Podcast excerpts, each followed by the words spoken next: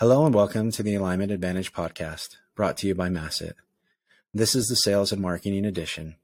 In this edition, we interview some of the greatest sales and marketing minds in all of tech. We have a huge emphasis on internal alignment and believe that can be a superpower for your business. We hope you enjoy the interview. All right, dude. To kick this off, first of all, thanks for being on here. Um, I'm going to start off in a weird way. I got a dad joke for you, and it's a question, so I want to see if you can get it. So just okay. kind of a fun way to start things off. What do you call a factory that makes okay products? Any clue? What? No. A satisfactory. yeah, yeah. That's a that is definitely a dad joke. Yep. Came from like 35gooddadjokes.com or whatever. So there you go. Did you pick the worst one out of all of them? Is that what you decided no, to do? We'll start, start that's like a headliner. That's a good one. Oh. You know, it only gets it gets worse from here. So you got right. the best one. hey man, well, I want to do a, a quick introduction and just kind of have people get to know who you are a little bit. I love your background. I mean, a little bit on the personal side and professional side. Catch up, you know, up to speed of of where you're at in your career. You're in sales. You're an amazing salesperson and leader um, I've been able to work with you. I worked with you at Weave for quite a few years. Um, love to get just a, a, quick background from your perspective and catch us up to speed so everyone can kind of get to know you a little bit. Yeah, sounds good. Um, man, where to start?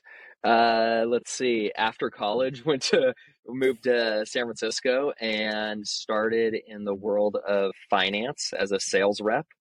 Um, this was back in early 2001, before there were SDRs, so it was full sales cycle. Uh, I sold money to small businesses. I've been working with small businesses for 20 plus years.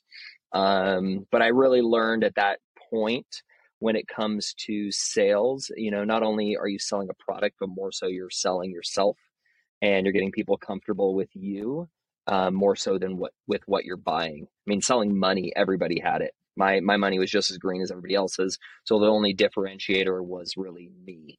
Um, and I think I also learned it was such a numbers game as well. The more calls I made, the more opportunities I had. I mean, this was probably making 150 plus calls a day, but really only spending on average 20 seconds on a call and moving on.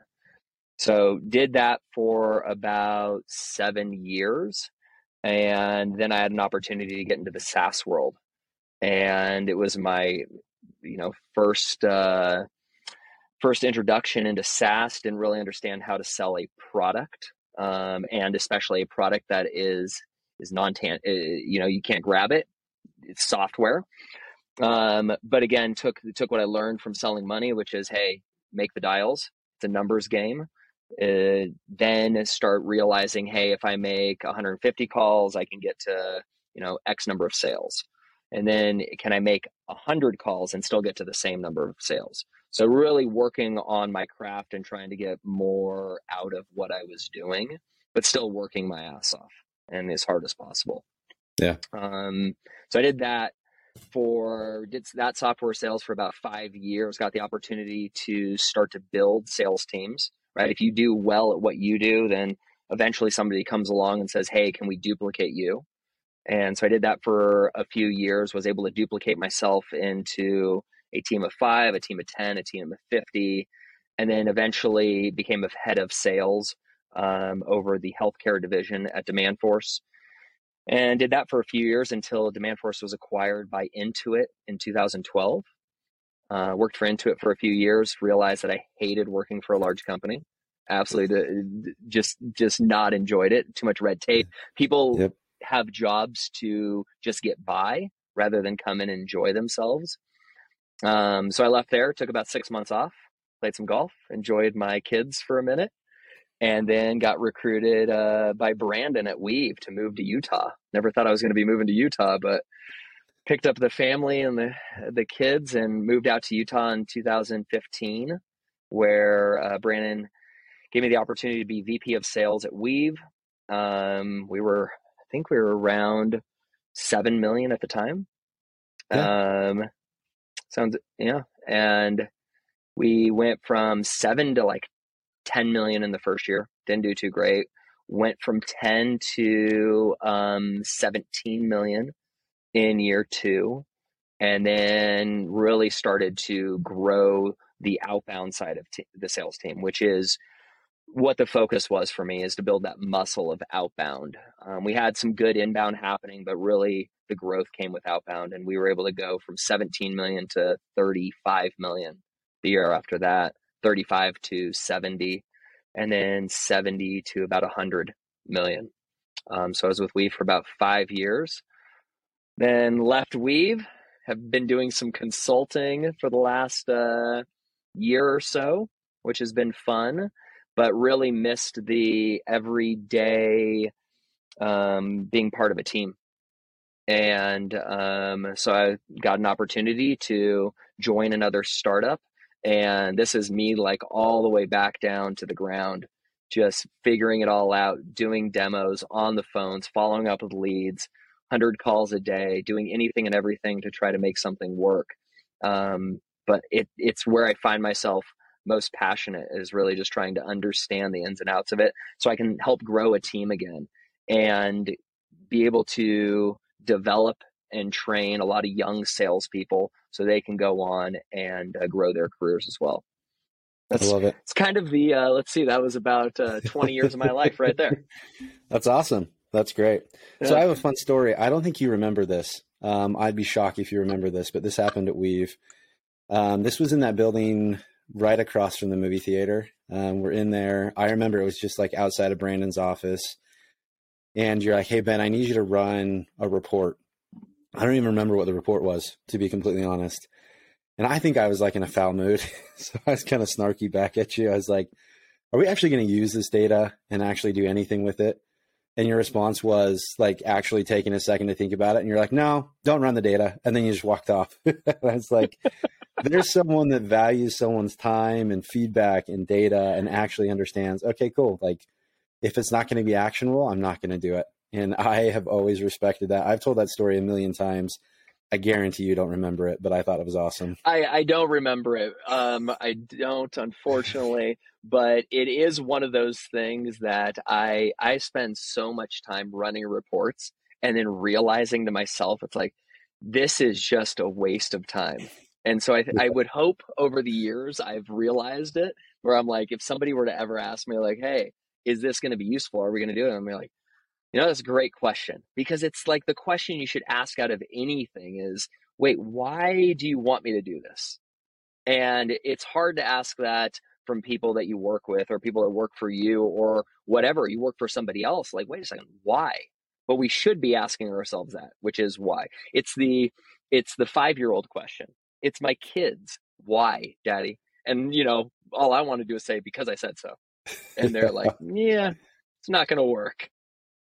Yep, yeah, exactly. I I, uh, I know exactly what you mean. I've mm. I've asked that question to many people before, and the main thing that I've always come up with is, okay, if we're going to do it, then what is the result we're looking for? How are we going to achieve that? What is our hypothesis? Like, why are we doing this? If we're going to measure it, then we might as well follow it through. And one thing, like along those lines, that I think was helpful that I learned towards the tail end of Weave, when you're going to go run an experiment or go try something new, like you better be able to build that report or figure out how you're going to track it before you do it.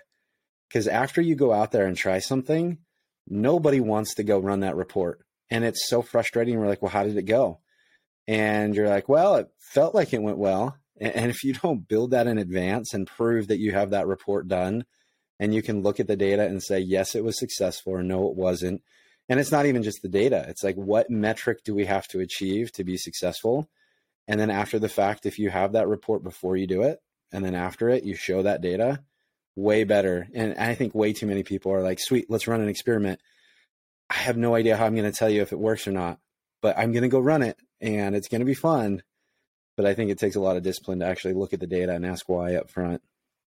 Yeah, there's um especially in sales. I mean, I don't think I'll ever get away from a gut feeling in sales, right? Like I have a gut feeling, I think this is going to work. I think we should try this, right? There's always going to be that.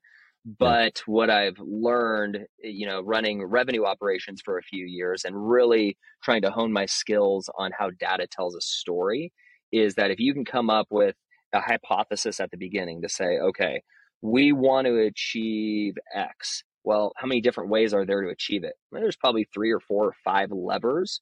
But if we pull them all or we just try a few at a time, then we have way too many variables. But if we're able to say, hey, we want to achieve X, we're going to pull lever A, and this is how we're going to report against it. And this is what the definition of success looks like. It allows us to have all that set up prior to ever even running the experiment.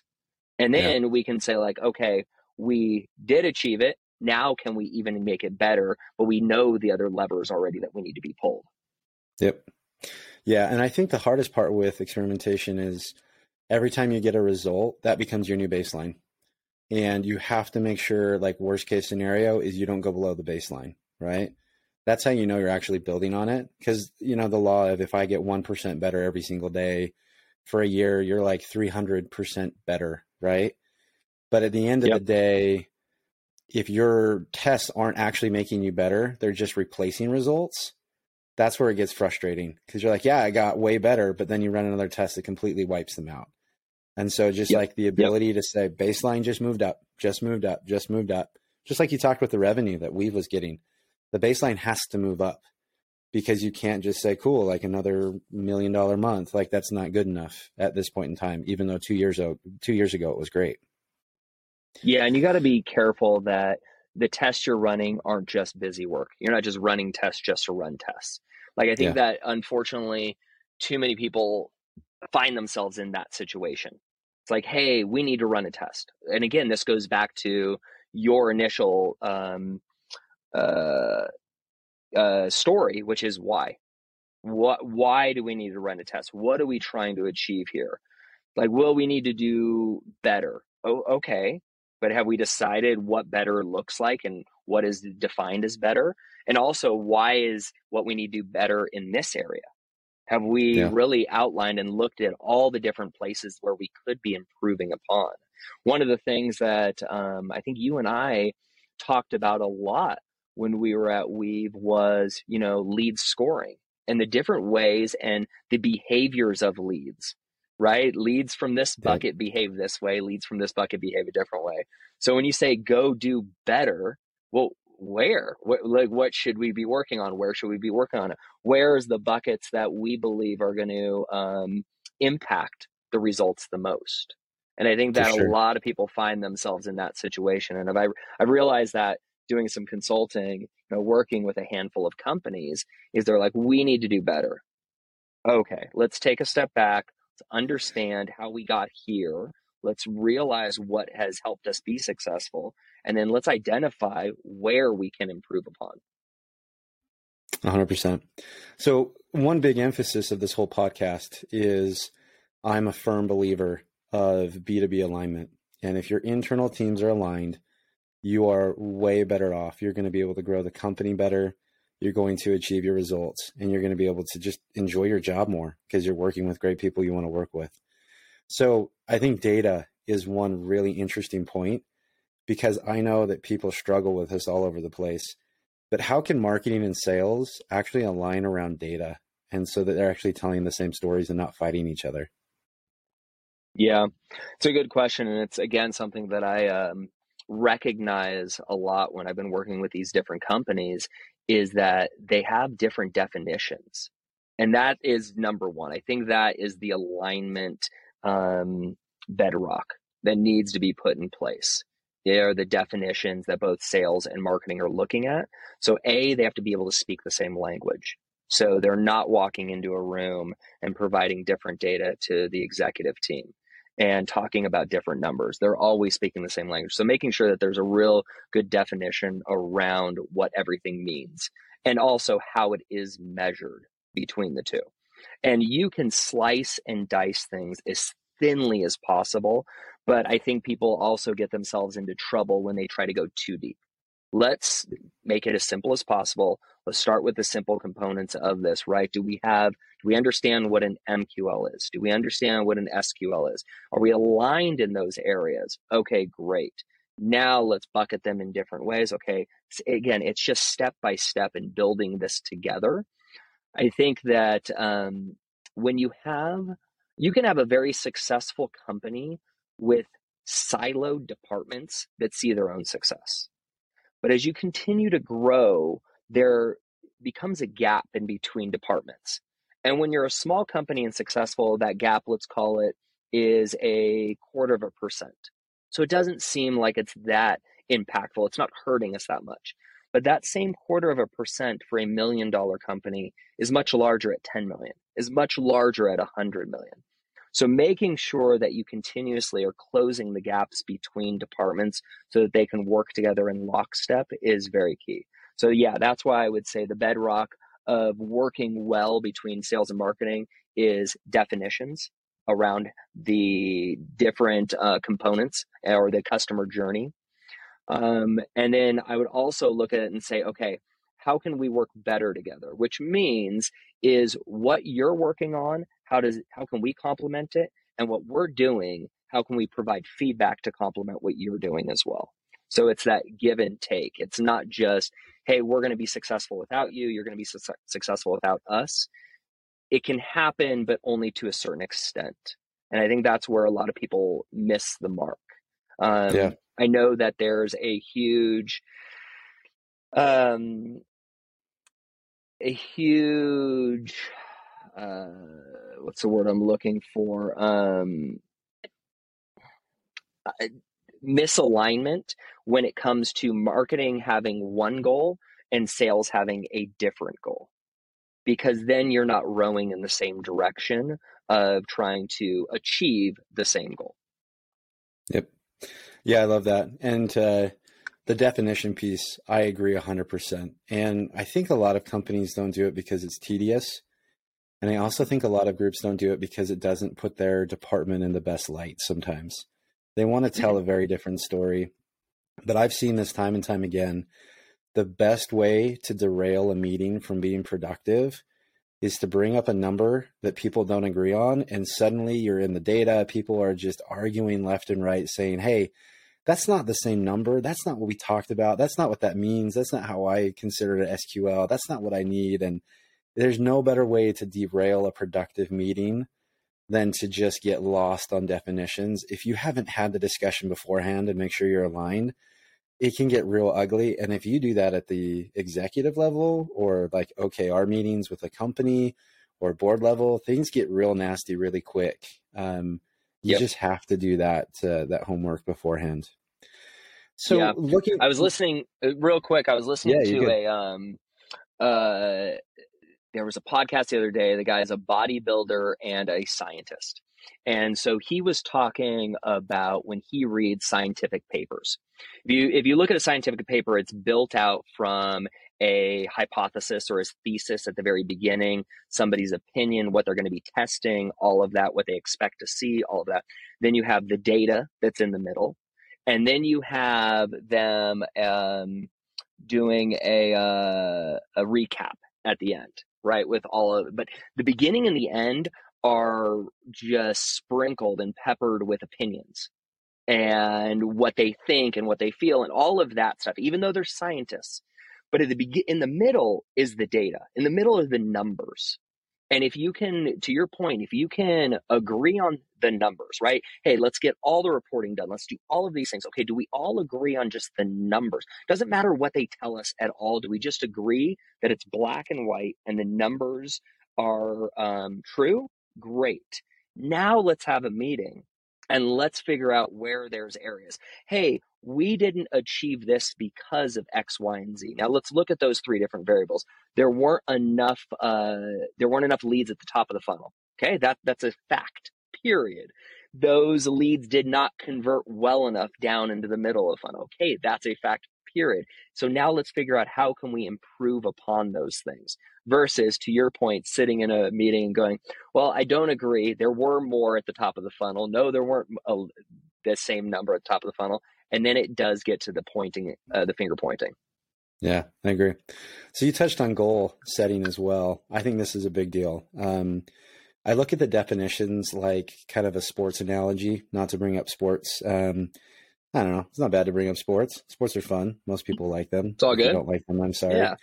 Um, but it's like looking at the the scoring, right? If you're in football, a touchdown equals six points. The point after is a seventh point. If you get a safety, it's X amount of points. All of that, you have to be aligned with that because if marketing is like, no, we scored 18 points on our touchdown, it's like, no, a touchdown's not worth 18 points. A touchdown's worth six points.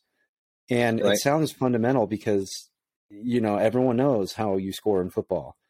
And it's simple yep. once you understand that. And you have to be aligned. Like you have to go to that level. I think I look at goal setting is to say, what's your responsibility in this game? And I think football is another great analogy here is okay, great. Are you offense? Are you trying to put points on the board? Are you defense? Are you trying to prevent points? Are you special teams? Whatever it may be, you have to define those and give yourself specific metrics. All of it adds up using the same metrics and the same end goal of having more points than the other team. But I do think it's important that you're aligned on goals. What are the best ways? Like, do you think marketing should have revenue goals? Do you think it should be lead goals that translate into revenue goals, pipeline goals? a combination? I know it's probably different for every company. Yeah. personal thoughts so, on that? Well, so here's where the piece that I would break, or that I feel like a sports analogy and goal setting in business would break down, is that in sports, your your objective, your goal is to outscore the other team, to have more points on the board than the other team at the end of the game. Now, the way you get to that is either by scoring more points than them or holding them to less points than you, right? Situation. When it comes to goal planning for a company, and now let's say I've only been with companies that are $100 million or less. So I've not been with a, you know, billion dollar company and maybe they do it better. But the majority of companies that I've been with are like, hey, we hit 50 million this year. I want to hit 100 million next year, right? Yep. That's their goal planning. That's kind of the start of goal planning. Yep. And it's totally fine. That's how we're going to do it, right? So we're going to say, hey, we're going to double. So we need to do we need to do another uh, or we need to do 100 million next year in um, bookings or revenue or however you want to do it. So then you say, okay, that's our number. Now everybody in every department, go figure out how you're going to get us to 100 million. That's I mean, that's kind of how we've done it, right, Ben? Yeah. And yeah. so I look at that and I go, okay, well, I want to start with the goal. So I want to say I want to get here. And now I want to work my way backwards all the way to where I'm at and all the top of funnel and all the inputs and all the opportunities that we have and say, okay, if nothing changes, if we do if we do it the exact same way we did this year, what are we going to get to? Well, this year we did 50 million. So if nothing changes, we're going to do 50 million again. Okay, so that's going to get us 50. At least we now have that as a baseline. And yep. marketing, you don't have to change anything. Sales, you don't have to change. The, the offense, the defense, the exact same. But we actually have to do double. Well, then there's a lot of different levers to pull. Hey, marketing, if you double your budget, are you going to be, be able to bring in double the leads? And that's one way of looking at it. But then the question then come flows down and says, well, we have double the leads coming through. Does that mean now we need double the salespeople to execute on those? Does that mean now that we need more people in support and all of that? And we let's not get into uh, let's not get into the uh, the um, customer journey after the fact. Let's stay on marketing yeah. and sales. So I look at that and I say, okay, or are there efficiencies that we can benefit from? Marketing. Can you take 50% more budget and be more efficient with it? Can we work together and say, hey, these buckets are converting at the highest. These ones actually take our time. These ones we're spinning our wheels on. Sales, same type of thing. What can you do better? Can you convert with um, sales enablement and training? Can we close at a better rate? Can we set at a better rate? Can we do these things? So you run these exercises to be able to say, okay, great. Sales and marketing have worked together Marketing has said, hey, with a 50% more budget, we're able to get to 75% more. Sales has said, okay, with, you know, 50% more headcount and mark and training and development, we're able to get to 75. So now we're at 75 million. So now we're still $25 million short. Maybe it comes down to product. Maybe it comes down to different departments within the company. But I think that if you go about it and say, hey, sales, you go figure out how you're going to get to 100 million. Hey, marketing, you go figure out how you're going to get to 100 million. And then I want you two to work together. You're going to come together with two entirely different plans, and you've spent whatever time you had pretty much wasted because all I've thought about is how can my department get to 100 million and it's going to be like, well, I have nobody to bounce my ideas off. I don't have my partner. My partner is marketing. And without them, I can't get there. And without me, they can't get there. So why are we not in a room together trying to figure this out to be able to achieve the same goal?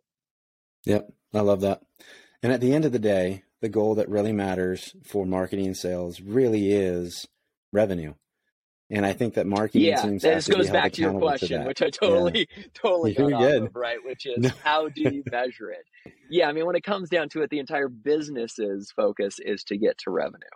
Um, when it comes to sales and marketing, so over the years, I've gone back and forth, and I've moved my the way I think about it a lot of different ways, right? Sales to me, when I was a sales rep, was like, look, you know, I, I, I would say marketing did nothing for me, which is very ignorant of me to mm-hmm. say as a young sales rep. And the only reason I'd say that is because 90% of my sales were outbound. Now, yeah. what I believed was outbound at the time was me picking up the phone, me generating interest, me closing the business, me moving the deal forward. What I didn't realize is all the air coverage that marketing was doing, that they were educating the space, that they were out there doing a lot of things. So when I did call into a business, they might not have heard of my company, but they understood a little bit of maybe what a product like mine did. So they're educating, they're doing that. So that was my ignorance factor in going there. But over time, I've looked at it and said, okay, it all does really depend if you're a heavy inbound sales organization or if you're a heavy outbound sales organization. So if we were to say that we are, let's just call it 50 50, very clean, 50% is driven primarily through website, through SEO, through SEM, through all of those things, which helps drive people saying, hey, I want to see your product. And then you have another outbound component of it where the AEs are or SDRs are picking up the phone and calling and setting demos. I look at it as sales as an execution tool. That's really what it comes down to. We are an execution tool.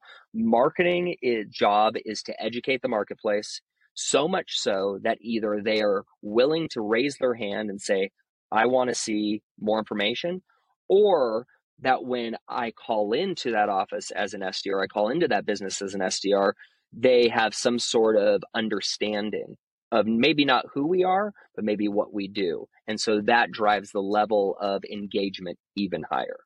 But sales has to execute on the opportunities that marketing brings in. And marketing's job is to just blast and educate and try to bring the knowledge of everyone that much closer to sales is the way that I would kind of look at their goals of marketing right? Not it. only is it, hey, bring in MQLs, bring in leads, but also educate the um, the market so much so that every single time I make a cold call, that cold call becomes easier and easier. So rather than having to call 100 people to set 10 demos, I can call 50 people to set 10 demos. Yeah. And there's got to be a lot of trust there as well because you're not going to be able to mm-hmm. measure that top of the funnel element. but uh, as as people are constantly working in that industry if they have that confidence in each other you know that those things are coming along and there are ways of when people raise hands and things like that you can ask them where they heard about you but yeah absolutely there's a big trust factor for some of those components too. I love it. Well we're almost out of time so i just i want one a couple questions for you real quick and uh, thank you for your time. This is incredible. Um, so number one is if you were talking, I mean, I'm a I'm a marketing person by background.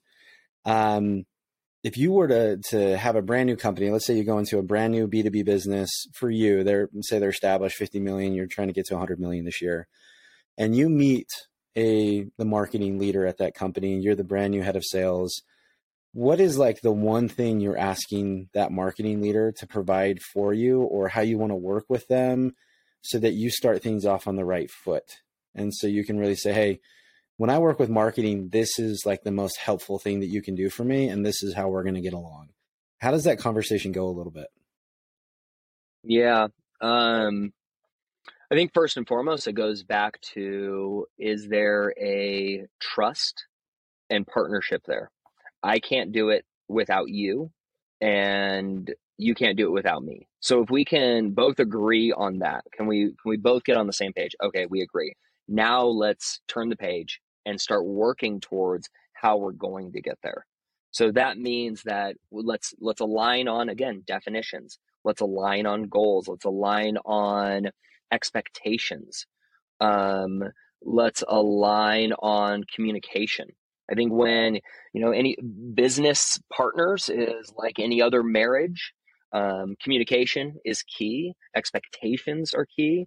We we fight and we argue if we have different expectations, if we have different communication, than if we're on the same page. So it really does make sure that you're aligning yourself with that partner to be able to say, okay, how are we going to do this? And if at any given point as we move forward, we don't see eye to eye, the worst thing that we can do is continue to move forward without the other person or start to move in different directions. We need to come together and we better sit in a room and hash it out until we agree. Because if we walk out of that room with, hey, I'm going to go this way and I'm going to go this way, then we're not going to be successful. And if any leadership doesn't kind of force us to do that, then we're not going to be successful as an organization. Awesome. I love it. Okay, real quick. You're currently at Previ, right?